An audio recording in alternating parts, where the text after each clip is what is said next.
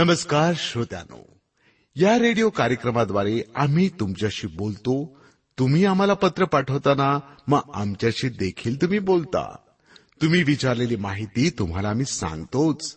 त्यासोबतच खऱ्या देवाची ओळख करून देऊन आपला स्वर्गात जाण्याचा मार्ग देखील आम्ही सोपा करतो. येशू ख्रिस्त हाच एकमेव देव आहे की जो मानव होऊन या धर्तीवर आला आणि मानवाची पाप आपल्या डोक्यावर घेऊन मानवाची पापांपासून सुटका केली. त्याची केवढी मोठी शिकवणूक की पापाचा अभेर करा पातक्यांचा नाही.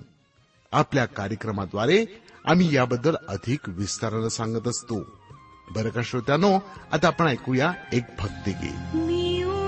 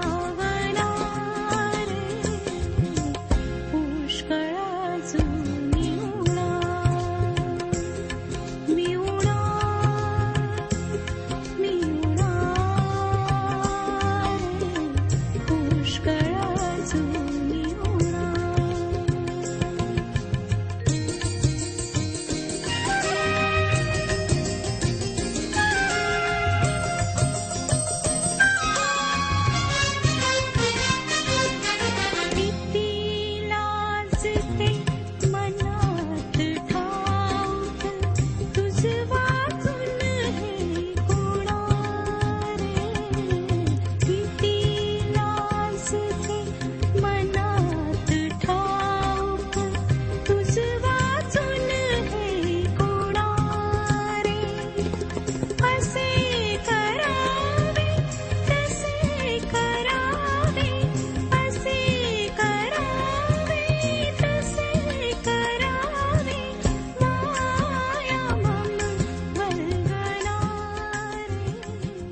त्यावेळेला आपण प्रार्थना करूया.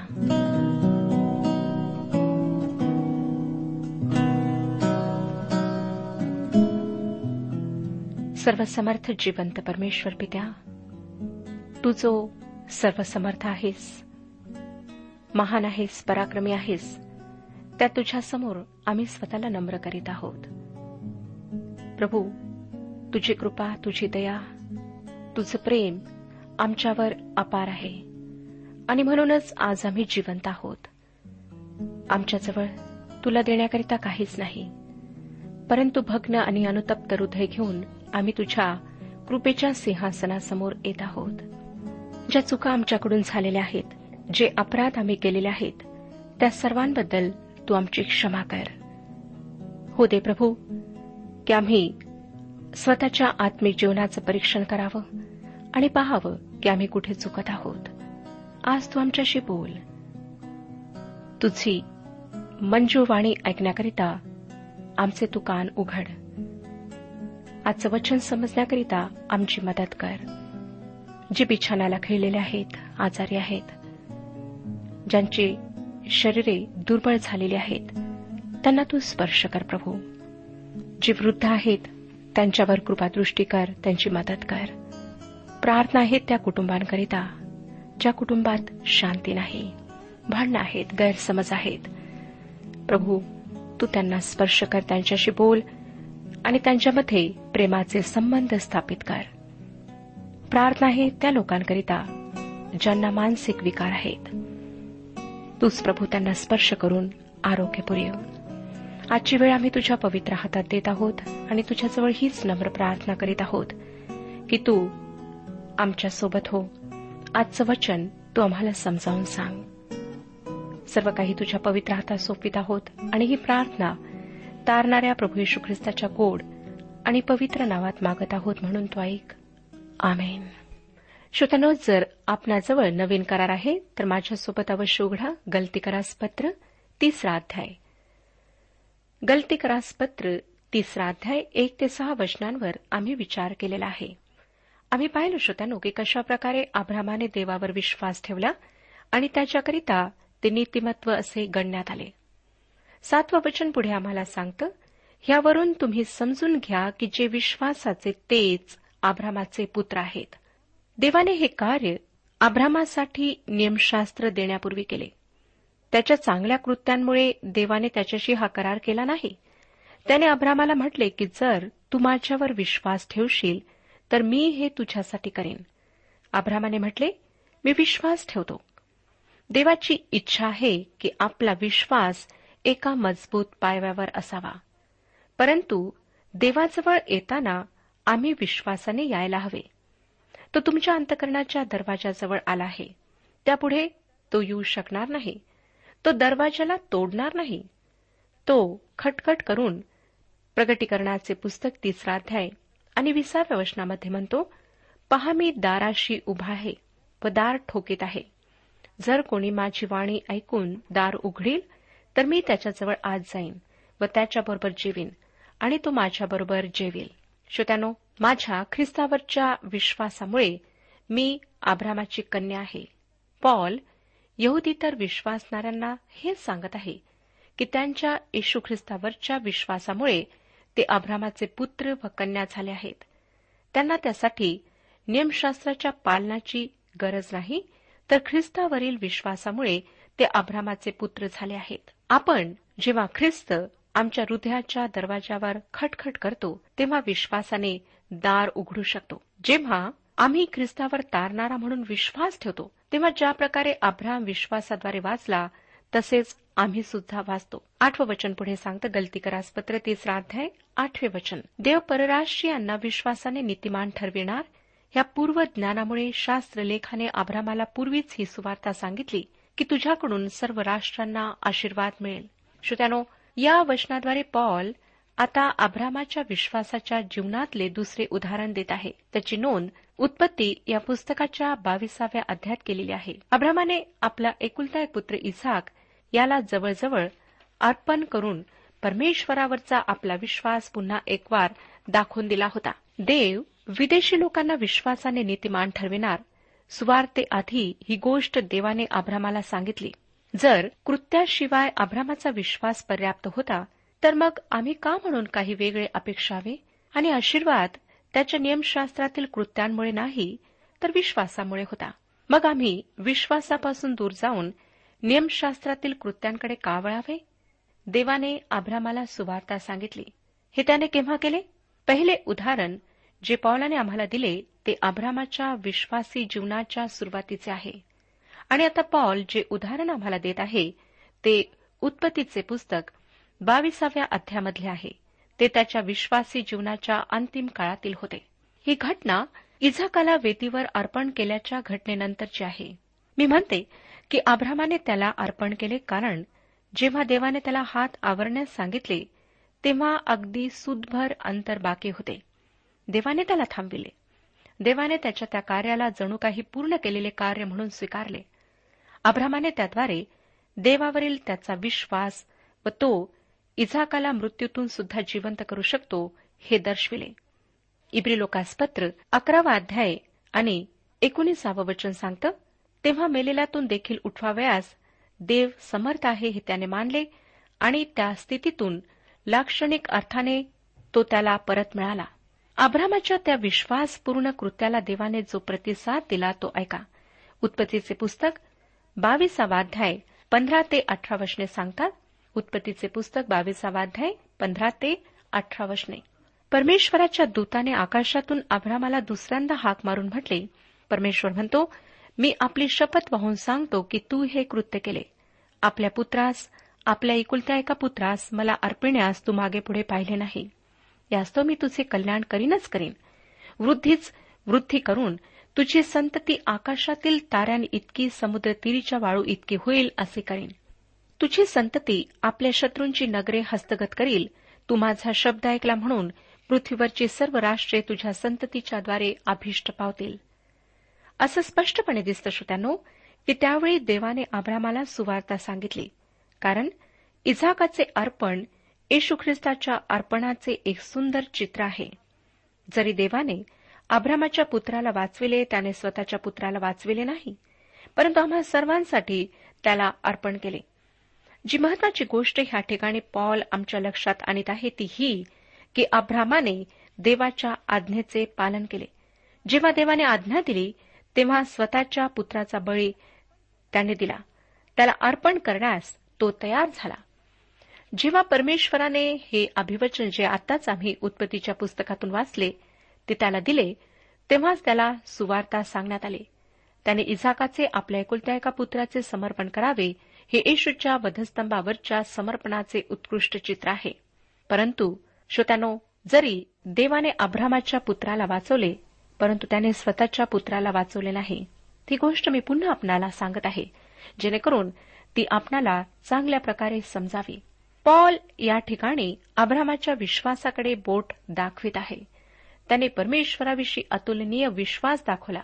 देवाच्या आज्ञेचे त्याने पालन केले. जेव्हा देवाने थांबण्यास सांगितले तो थांबला. त्याचा हा विश्वास त्याच्यासाठी नीतिमत्व गणण्यात आला. आणि यावरून पॉल तिसरा अध्याय आणि नवव्या वचनामध्ये म्हणतो गलतीकारास पत्र तिसरा अध्याय आणि नववे वचन. म्हणून जे विश्वासाचे आहेत त्यांना विश्वास ठेवणाऱ्या आभ्रामासहित आशीर्वाद मिळतो. हे फार सुंदर अभिवचन आहे. आणि आमचा विश्वास आहे की हे अभिवचन सत्य व पूर्णत्वास जाणारे आहे. आता आपण पुढचं वचन वाचूया. दहावं वचन सांगतं कारण नियमशास्त्रातील कृत्यांवर जितके अवलंबून राहणारे आहेत तितके सर्व शापाधीन आहे. कारण शास्त्रात असे लिहिले आहे की नियमशास्त्राच्या पुस्तकात जे लिहिलेले आहे ते सर्व आचरण्यात जो कोणी टिकून राहत नाही तो शापित आहे. आपल्यापैकी एक तरी व्यक्ती अशी आहे का की ती देवाच्या नियमशास्त्रातले किंवा धर्मशास्त्रातले नियम तंतोतंत पाळू शकते? एकही नाही. देवाचे नियमशास्त्र आम्हाला स्पष्टपणे सांगते की जर आम्ही त्यातला एक जरी नियम पाळायला चुकलो तरी आम्ही शापित आहोत. एक साधेच उदाहरण घ्या ना श्रोतानो आपल्या देशाचे सर्वच कायदे कानून आपल्यापैकी किती जण पाळतात? आणि जरी बोटावर मोजण्याइतके थोडके लोक आम्हाला तसे सापडले तरी त्यांना त्याबद्दल काही विशेष पारितोषिक देण्यात येत नाही. आणि त्यांच्याकडून जर एखाद्या कायद्याचे उल्लंघन झाले व ते सरकारच्या लक्षात आले तर सरकार त्यांना शिक्षा केल्याशिवाय राहत नाही. कारण कायदा कायदा आहे. तेथे दयेला जागा नसते. तीच गोष्ट नियमशास्त्राला अनुसरण्याविषयी आहे. परंतु विश्वास आपणाला काही देतो आणि ते म्हणजे जीवन. विश्वास आम्हाला जीवन देतो. जी गोष्ट पौलाने सहाव्या वचनात सातव्या वचनात आणि आठव्या वचनात सांगितली त्याविषयी बऱ्याच लोकांना विरोधाभास वाटतो. काही लोकांना पॉल जे म्हणतो व याकोब त्याच्या पत्राच्या दुसऱ्या अध्यायाच्या वीस आणि एकवीस वचनांमध्ये जे म्हणतो त्यामध्ये विरोधाभास आढळतो. पॉल म्हणतो अब्राहम विश्वासाने नीतिमान ठरला. आणि याकोब म्हणतो अरे बुद्धिहीन मनुष्या क्रिया वाचून विश्वास निरर्थक आहे हे समजावयास तुला हवे काय? आपला बाप अब्राहम ह्याने आपला पुत्र इझाक ह्याला यज्ञवेदीवर अर्पिले ह्यात तो क्रियांनी नीतिमान ठरला नव्हता काय? विश्वास त्याच्या क्रियासहित कार्य करीत होता आणि क्रियांनी विश्वास पूर्ण झाला हे तुला दिसते. याकोब ह्या ठिकाणी नियमशास्त्रातील कृत्यांविषयी बोलत नाही. तो विश्वासाच्या कार्याविषयी बोलत आहे. विश्वास कार्य निर्माण करतो. तुमची कृत्ये तुम्हाला वाचवितील हे म्हणणे गाडीला घोड्यापुढे बांधणे होय. इतकेच नाही परंतु काही लोक घोड्याला गाडीत बसवतात. हे पाहणे महत्त्वाचे आहे श्रोत्यानो की विश्वास कृत्य करण्यास प्रवृत्त करीतो. ज्याप्रमाणे अब्रामाच्या जीवनात झाले परमेश्वर आमचे हृदय पारखतो. त्याला माहीत आहे की आम्ही ख्रिस्तावर तारणारा म्हणून विश्वास ठेवला आहे किंवा नाही. आम्ही प्रामाणिक आहोत किंवा नाही. आम्ही लोकांना फसवू शकतो शेजाऱ्यांना मित्रांना फसवू शकतो. खूप चांगले दाखविण्याचा प्रयत्न करू शकतो. परंतु आम्ही जे आहोत तेच प्रामाणिकपणे आम्ही प्रदर्शित करावे. ढोंग करण्याची आवश्यकता नाही. ख्रिस्तावर तारणारा म्हणून विश्वास ठेवा आणि जिवंत व खरा विश्वास चांगले कार्य तुमच्या जीवनात निर्माण करेल. याकोबाचे पत्र दुसऱ्या अध्यात आम्ही लक्षपूर्वक पाहिले तर कळेल की याकोब अब्रामाच्या इतिहासाद्वारे हे दाखवित आहे की कार्याविना विश्वास व्यर्थ आहे. अब्रामाच्या इतिहासाचा हा शेवट आहे कारण देवाने त्याला दर्शन देण्याची ही शेवटची वेळ होती. हा वचनाचा तो भाग नाही ज्याला पॉल गलतीकरास पत्रात उपयोगात आणून हे सांगतो की अब्राम विश्वासाद्वारे नीतिमान ठरला. पॉल म्हणतो की विश्वास पर्याप्त आहे. आणि उत्पत्तीचे पुस्तक पंधराव्या अध्यात अभ्रामाचा जो इतिहास आहे त्यावरून तो ह्या गोष्टीला सिद्ध करतो. याकोब म्हणतो की कार्याविना विश्वास व्यर्थ आहे आणि तो ह्या मुद्द्याला उत्पत्तीचे पुस्तक बावीसाव्या अध्यात अभ्रामाचा जो इतिहास आहे त्यावरून सिद्ध करतो. आता आपण अकरावं वचन वाचूया. तिसरा अध्याय अकरावे वचन. नियमशास्त्राच्या योग्य देवापुढे कोणी नीतिमान ठरविण्यात येत नाही हे उघड आहे. कारण नीतिमान विश्वासाने जगेल. जुना करार असे म्हणत नाही की नियमशास्त्राच्या पालनाने कोणाचे तारण होईल. पण ते म्हणते की मनुष्य विश्वासाने वाचेल. अर्पणे ही मोशेच्या नियमशास्त्राचा गाभा आहेत व अर्पणे ही देवाच्या दयेची व कृपेची प्रतीके आहेत. देवाने याद्वारे लोकांना दया व कृपा दाखवली. याच कारणामुळे मोशेने आनंद केला. हबकुकचे पुस्तक दुसरा अध्याय आणि चौथं वचन सांगतं नीतिमान विश्वासाने जगेल. देवाला विश्वासाची अपेक्षा आहे. पॉल नंतर बाराव्या वचनात गलतीकारांना काय म्हणतो पहा? नियमशास्त्र तर विश्वासाचे नव्हे परंतु जो त्यातील कृत्य आचरतो तो त्यांच्या योगे जगेल. हे वचन महत्त्वाचे आहे. विश्वास व नियमशास्त्र या दोन्ही गोष्टी तारण व जगणे यांच्याकरिता परस्पर विरोधी गोष्टी आहेत. एकवीमुळे दुसरी रद्द होते. कारण त्या एकमेकींच्या अगदी विरुद्ध आहेत. जर तुम्ही नियमशास्त्राच्या अधीन होऊन राहणार असाल तर विश्वासाच्याद्वारे तुमचे तारण होणार नाही. दोन्ही गोष्टी परस्पर विरोधी आहेत. त्या आम्ही एकत्र करू शकत नाही. किंवा दुसऱ्या शब्दात सांगायचे झाले तर कर्मकांड आणि विश्वास या दोन गोष्टी परस्पर विरोधी आहेत. आता पुढे तेराव्या वचनात तो म्हणतो आपणाबद्दल ख्रिस्त शाप झाला आणि त्याने आपणाला नियमशास्त्राच्या शापापासून खंडणी भरून सोडविले. जो कोणी झाडावर टांगलेला आहे तो शापित आहे असा शास्त्रलेख आहे. श्रोत्यानो येशू ख्रिस्ताने नियमशास्त्राच्या शापापासून आम्हाला सोडविले. मोशेचे नियमशास्त्र आम्हाला दोषी ठरवते. परंतु ख्रिस्ताने आम्हाला सोडविले कसे? खंडणी भरून. जुन्या करारात असे लिहिले आहे की जो कोणी झाडावर टांगलेला आहे तो शापित आहे. आपण या वचनाची पार्श्वभूमी लक्षात घ्यायला हवी. त्या काळात वधस्तंभावर खेळणे ही इस्रायलाची देहदंडाची शिक्षा नव्हती. एखादा घोर अपराध जर कोणी केला तर त्या अपराधाबद्दल ते गुन्हेगाराला दगडमार करून ठार करीत. दगडमार का? जर आपण त्या प्रदेशात गेला तर आपणाला सगळीकडे दगडच दगड दिसतील. याविषयी अनुवादाचे पुस्तक एकविसावा अध्याय बावीस आणि तेवीस वचने आम्हाला सांगतात कोणा मनुष्याने मरणदंडास योग्य असे काही पाप केले आणि त्यास मृत्यूची शिक्षा होऊन झाडावर फाशी दिले तर त्याचे शरीर रात्रभर त्या झाडावर टांगलेले राहू देऊ नये. त्याच दिवशी त्याला अवश्य पुरावे. कारण फासावर चढवलेल्या मनुष्यावर देवाचा शाप असतो. तुझा देव परमेश्वर जो देश तुला वतन करून देत आहे तो विटाळवू नको. श्रोत्यानो गलतेकरास लिहिलेल्या पत्रात आपण वाचले की येशू ख्रिस्त आमच्यासाठी शापग्रस्त झाला. आता प्रश्न हा आहे की तो केव्हा आमच्याकरिता शापग्रस्त झाला? मानव रूपामध्ये तो या पृथ्वीवर आला तेव्हा तो शापग्रस्त झाला काय? नाही. कारण तो जन्मला तेव्हाच त्याला पवित्र असे म्हणण्यात आले. त्याच्या सेवेच्या आधीच्या काळात तो शापग्रस्त झाला काय? नाही. तर त्या काळाविषयी असे म्हटले आहे की तो देवाच्या व मनुष्याच्या कृपेत वाढला. तो सेवेच्या काळातही शापग्रस्त झाला नाही. त्याच्याविषयी देवपिताने म्हटले हा माझा प्रिय पुत्र आहे. याविषयी मी संतुष्ट आहे. मग तो जेव्हा वधस्तंभावर खेळला गेला त्यावेळेस तो शापग्रस्त झाला.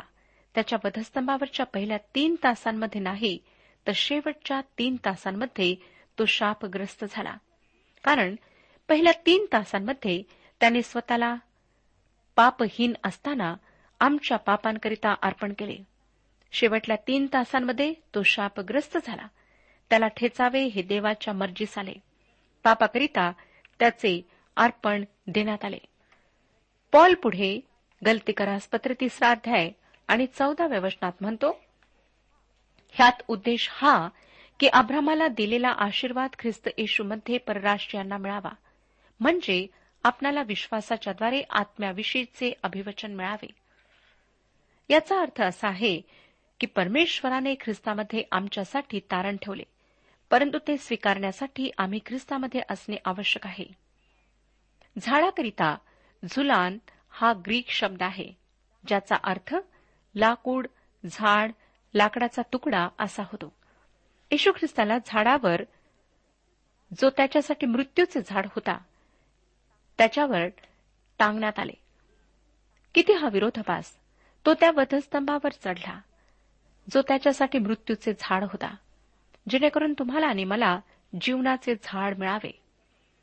इस्रायलांजवळ पंधराशे वर्षे नियमशास्त्र होते. परंतु ते त्याप्रमाणे जगू शकले नाहीत. प्रेषितांची कृत्ये पंधराव्या अध्यायात पेत्राने म्हटले आम्ही आणि आमचे वाडवडील नियमशास्त्र पाळू शकलो नाही. मग गैरयहुद्यांना त्याच्या बंधनात का टाकावे जर आम्ही पाळू शकलो नाही तर ते सुद्धा पाळू शकणार नाहीत. येशू ख्रिस्ताने आमची जागा घेतली जेणेकरून जे नियमशास्त्र करू शकले नाही ते आम्हाला त्याने प्राप्त करून द्यावे. त्या कृपेच्या काळात पवित्र आत्मा एक फार आगळा उपहार आम्हाला प्राप्त झाला आहे. श्रोत्यानो परमेश्वराने ख्रिस्तामध्ये आमच्यासाठी तारण ठेवले. परंतु ते स्वीकारण्यासाठी आम्ही ख्रिस्तामध्ये असणे आवश्यक आहे. दोन हजार वर्षांपूर्वी मरण पावलेल्या ख्रिस्ताविषयी असे सांगण्यात आलेले नाही तर जो पुनरुत्थित आहे व आजही आमच्यामध्ये उपस्थित आहे त्या ख्रिस्ताविषयी असे सांगण्यात आले आहे. या संपूर्ण उतार्यातून आम्हाला हे शिकायचे आहे की आम्ही आमच्या कृत्यांनी किंवा कर्मकांडांनी स्वतःचे नीतिमत्व प्रस्थापित करू शकत नाही किंवा देवासाठी स्वीकारास योग्य असे स्वतःला बनवू शकत नाही. असे गर्विष्ठपणे करण्याची चूक आम्ही कदापि करू नये. त्याऐवजी केवळ नम्रतेने जेथे येशूने आमच्या वाटेचा शाप भोगला त्या वधस्तंभाजवळ आम्ही यावे आणि त्याच्या दयेवर स्वतःला पूर्णपणे सोपून द्यावे.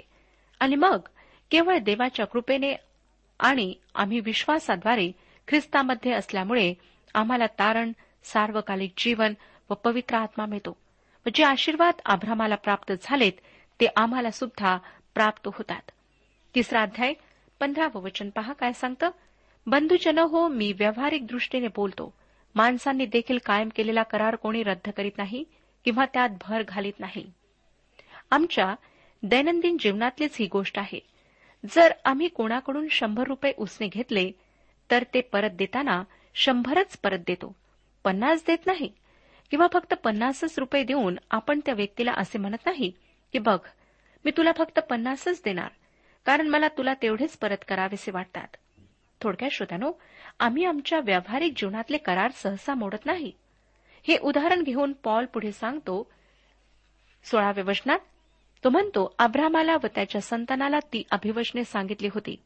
संतानांना असे पुष्कळ जनांसंबंधाने तो म्हणत नाही तर तुझ्या संतानाला असे एकाविषयी तो म्हणत आहे आणि तो एक ख्रिस्त आहे.